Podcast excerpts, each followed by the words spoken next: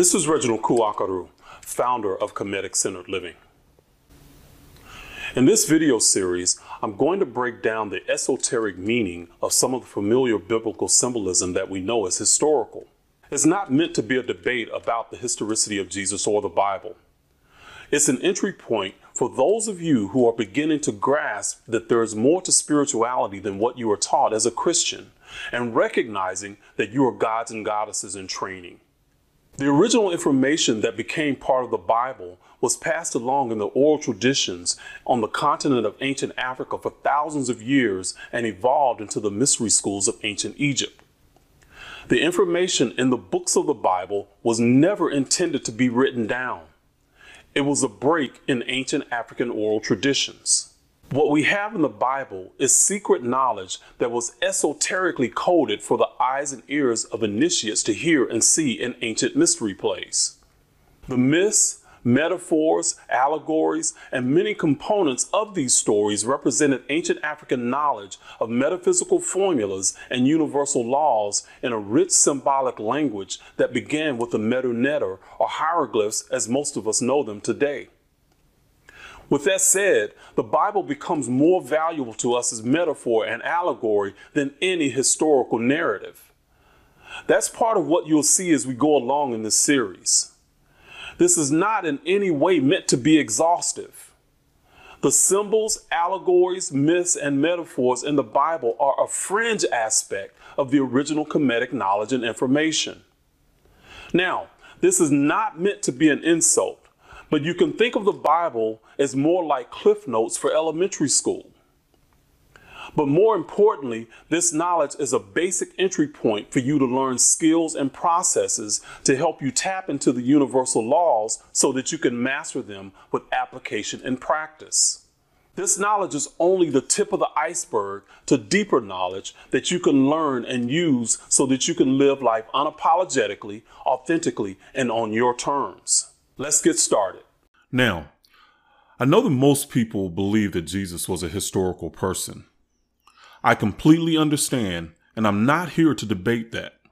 I simply have different beliefs based on knowledge that I've acquired over many years of research and study. I'm presenting to you some of that research in this series. Now, this video is going to take me giving you a little background setup. So give me a couple of minutes of your time to give you a foundation to where I'm going with this, because very few have connected this information in this way before. But it'll make so much sense once I connect the dots for you. So let's get going. From my knowledge and research into the Kemetic spiritual system, the story of Jesus is esoterically about the journey of the soul while transitioning into, through, and out of physical life. Jesus is the personification of the ancient concept of Christ, the revealer of the light of wisdom within all of humanity. The miracles, like walking on water, turning water into wine, healing the blind, and bringing the dead to life, are personifications of esoteric concepts. I've connected the esoteric dots to some of these concepts in this video series. The knowledge that became part of the Bible was meant to give initiates being trained in the Egyptian mystery systems information about their individual journey and that of humanity. Even today, we explore the aspects of what the ancients were expressing in the Jesus story, except we don't worship it. Believe it or not, one aspect of the Jesus story is about the personal development of a personality or ego. In modern times, we've compartmentalized our study of personality types to the field of psychology.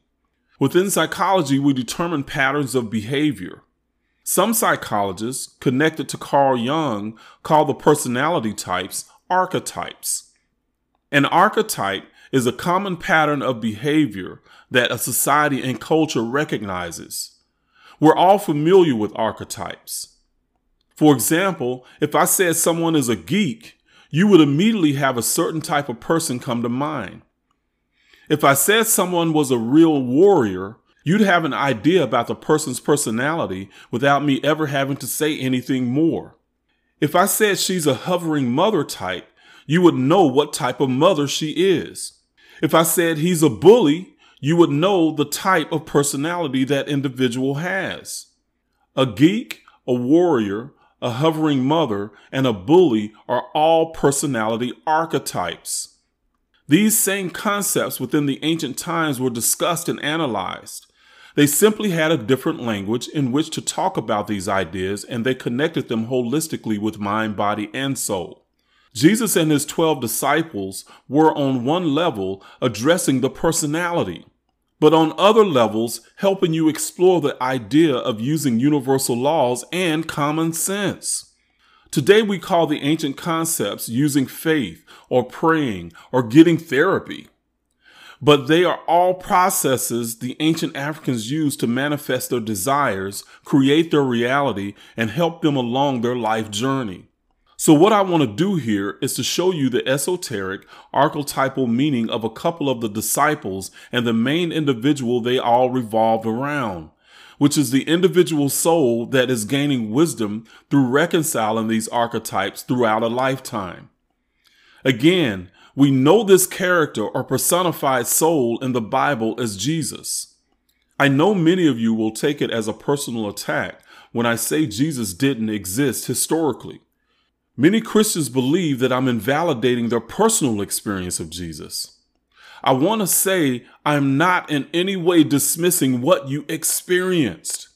I know it's real just from my own personal experience.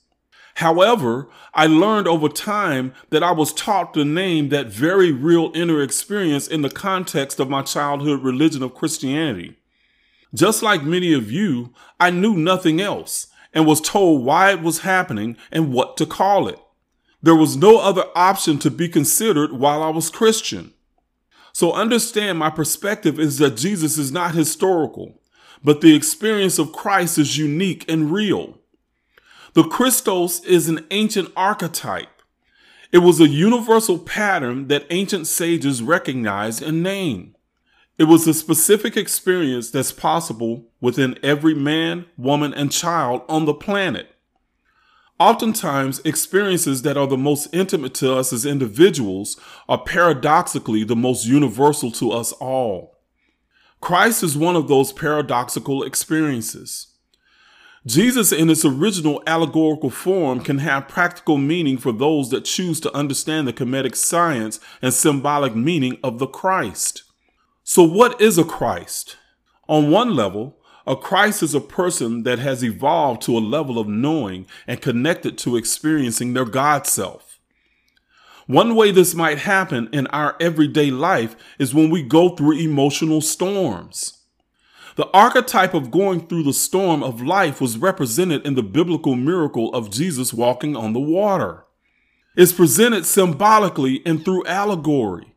In Matthew chapter 14, verse 22 through 32, the miracle of Jesus is recounted.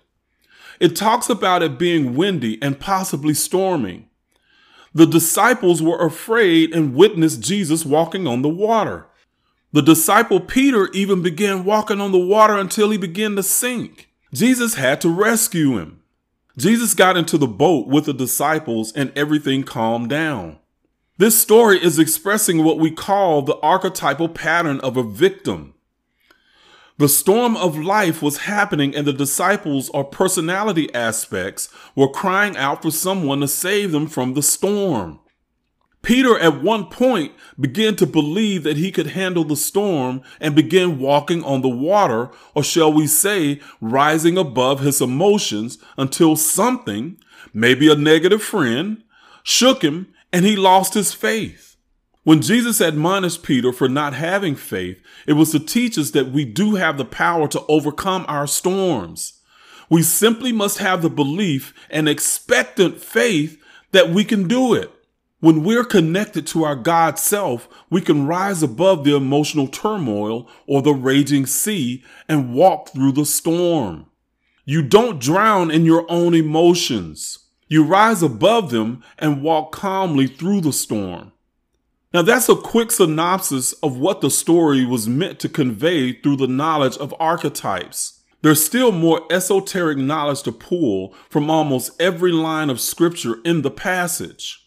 The difference in understanding the science and believing in the miracle will be monumental for your life. Instead of looking to Jesus in the storm of life, you rise to recognize that you must calm yourself in order to get through the storm. A quote from one of the books not allowed in the Bible, the Gospel of Philip, redefines what Christian is. He recommends that instead of being called a Christian, that a person with this deeper knowledge should be given the title of Christ. Many of the apocryphal writings tell us the true meaning of Christ. That's why the church did not allow them into their version of the Bible. You'll become empowered when you operate through the archetype of the Christ self. That doesn't mean the storms won't continue, but it does mean that you can learn to rise above them. Historically, Jesus is mentioned as having 12 followers or disciples. Esoterically, on a psychological level, the 12 disciples represent different archetypes within our personalities as we journey through life. Looking at the story esoterically, Peter was an aspect of a personality that was reaching out to his higher self and did not trust himself to know. The Christ self is the revealer of inner wisdom. We all have an ego personality we have to work through in different situations in our life. I want to be sure to say that the ego is not a negative aspect of ourselves that we need to subdue. It just performs its job within our physical reality.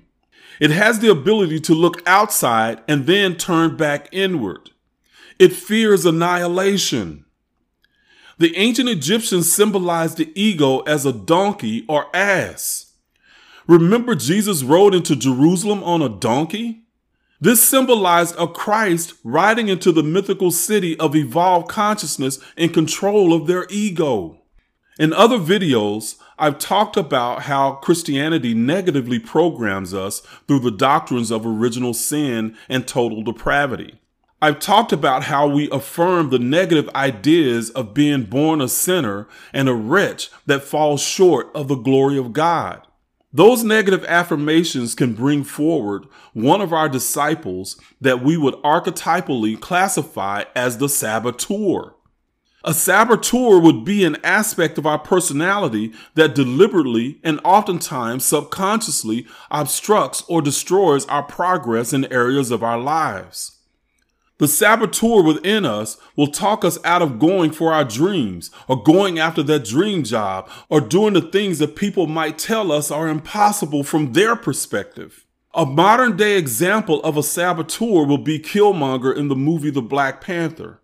Yes, on some level, he was the anti hero, but he subverted the plans of the Black Panther.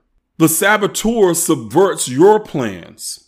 One of the times the saboteur comes up is when you're stepping out of your comfort zone and doing something that's putting yourself out there.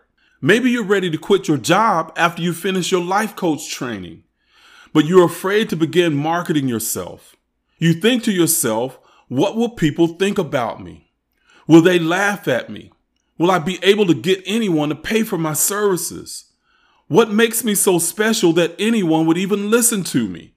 Every day that you get the courage to step up, that saboteur starts to run its program. Why? Because you have to tell people how good you are.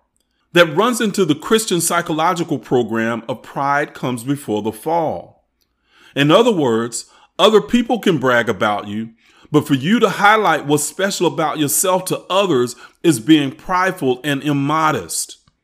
Doing this foretells of the possibility of something negative happening to you in your life. In my culture, humble people just don't say nice things about themselves. But that belief works against you if you're going to be in business for yourself. You have to tell anyone why they should be in business with you over your competitor. No one wants to do business with someone that speaks doubtful or seems to lack confidence in their ability to solve your problem. Yet, I know there are so many of you out there with gifts that can help others, and you're afraid to assert yourself confidently. This is one of the major problems I see in black communities all over the world. There are many intelligent people who will spend years buying books, taking classes, and working to improve themselves, but are afraid to step into their greatness because they've been brainwashed to speak doubt into themselves through religious beliefs about being prideful and remaining humble. It's not all your fault. If this is you, understand the foundation of that hesitant mindset. The average person would not analyze why the saboteur pops up. But it's time for you to rewire your mind and learn how to think about what you're thinking and where those negative, self defeating beliefs come from. Maybe it's from a family that is religiously grounded. Maybe it's cultural. Either way, you sabotage yourself. And our communities suffer because you hide your brilliance. In the Jesus story, the saboteur was represented by Judas.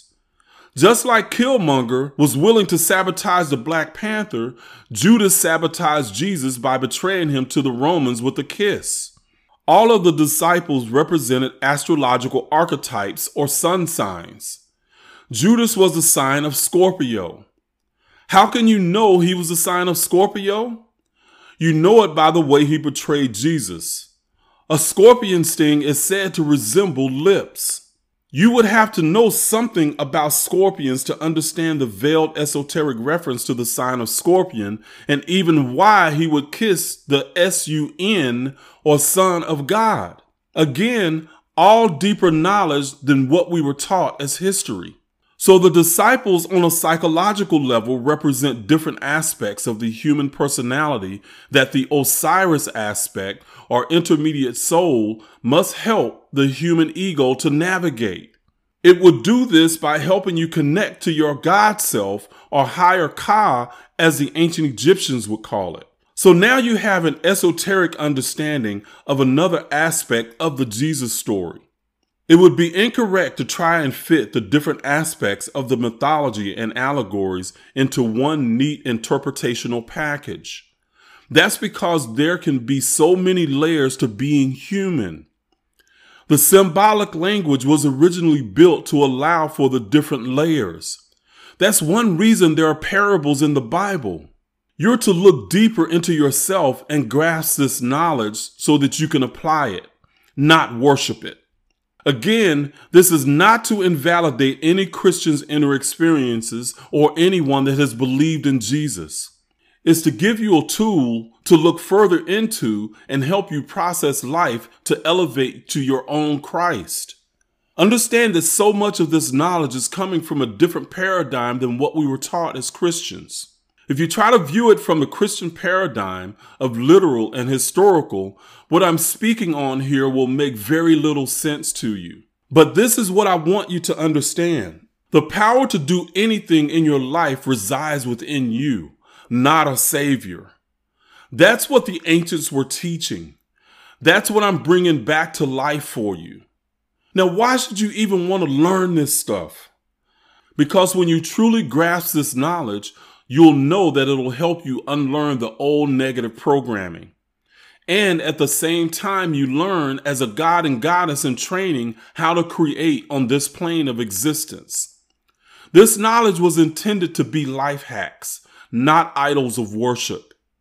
It goes way beyond trying to be holy, righteous, and not trying to mess up. It's about how you can create and live life boldly, authentically, unapologetically, and on your terms. Thank you for watching. Please subscribe, like, and share with anyone that will be consciously elevated and vibrationally uplifted by this.